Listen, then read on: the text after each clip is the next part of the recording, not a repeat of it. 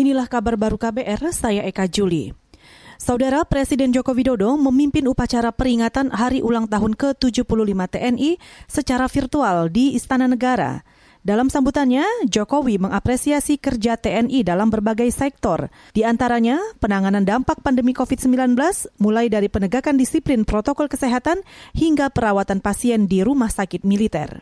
Atas nama rakyat, bangsa, dan negara, saya menyampaikan ucapan selamat dari ulang tahun Tentara Nasional Indonesia yang ke-75. Hari ulang tahun TNI ini bukan hanya dirayakan oleh anggota dan keluarga besar TNI di mana pun berada, tetapi juga oleh segenap rakyat Indonesia. Presiden Jokowi berpesan agar TNI selalu bersikap netral dan profesional. Kata dia, penguasaan berbagai teknologi terbaru bidang pertahanan perlu dilakukan untuk menghadapi potensi pertempuran masa depan. Kita ke soal pilkada.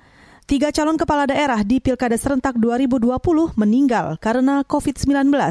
Ini disampaikan Komisioner KPU Evi Novida Ginting melalui keterangan tertulis.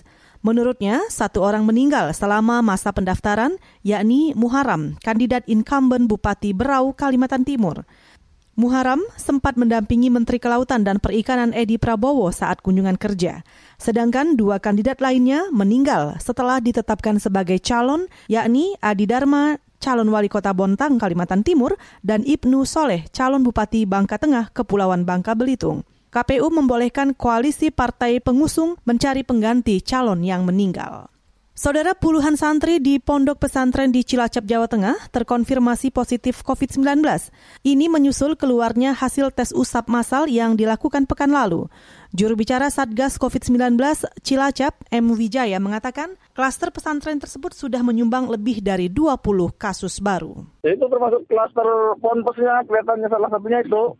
Di antaranya memang ya. Aduh, enggak ini loh, enggak, enggak, enggak begitu nggak nggak nggak nggak begitu ini mas nggak paham itu. Kalau kemarin kan yang sakit sekitar lima lah gitu loh.